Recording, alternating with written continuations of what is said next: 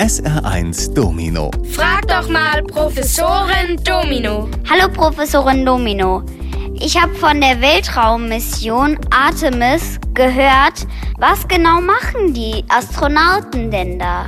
Oh ja, das ist was ganz Spannendes. Grob gesagt geht es dabei um den Mond.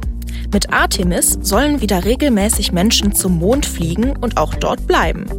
Nicht für immer, aber in einem Camp, das am Südpol des Mondes errichtet wird, sollen Astronautinnen und Astronauten bis zu einem Monat leben können. Das, so der Plan, wäre der erste Schritt. In einem zweiten soll in der Nähe des Mondes im All eine Weltraumstation entstehen.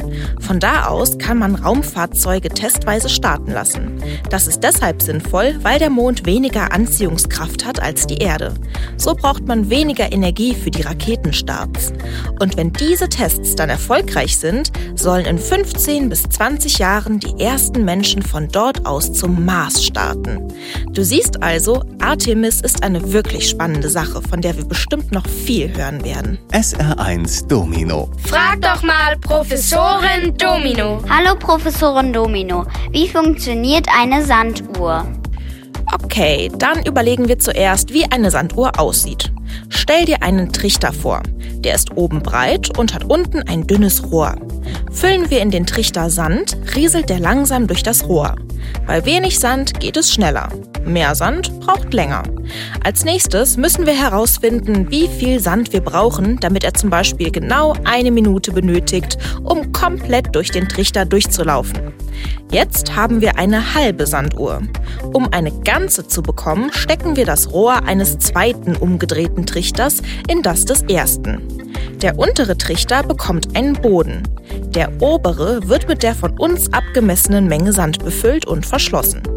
Jetzt können wir unsere Sanduhr immer wieder umdrehen, damit der Sand durchläuft.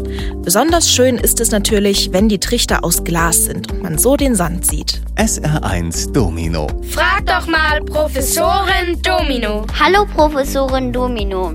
Was ist eigentlich die NATO und warum wollen da jetzt so viele plötzlich mitmachen? In der NATO haben sich Länder zusammengeschlossen, die gleiche Ansichten darüber haben, wie ein demokratisches Land funktionieren sollte. Also zum Beispiel, dass es regelmäßig Wahlen gibt. Diese Länder helfen sich militärisch und politisch und setzen sich für die Freiheit und den Frieden in der Welt ein. Außerdem verpflichten sie sich, sich gegenseitig zu unterstützen, falls ein Land von ihnen angegriffen wird.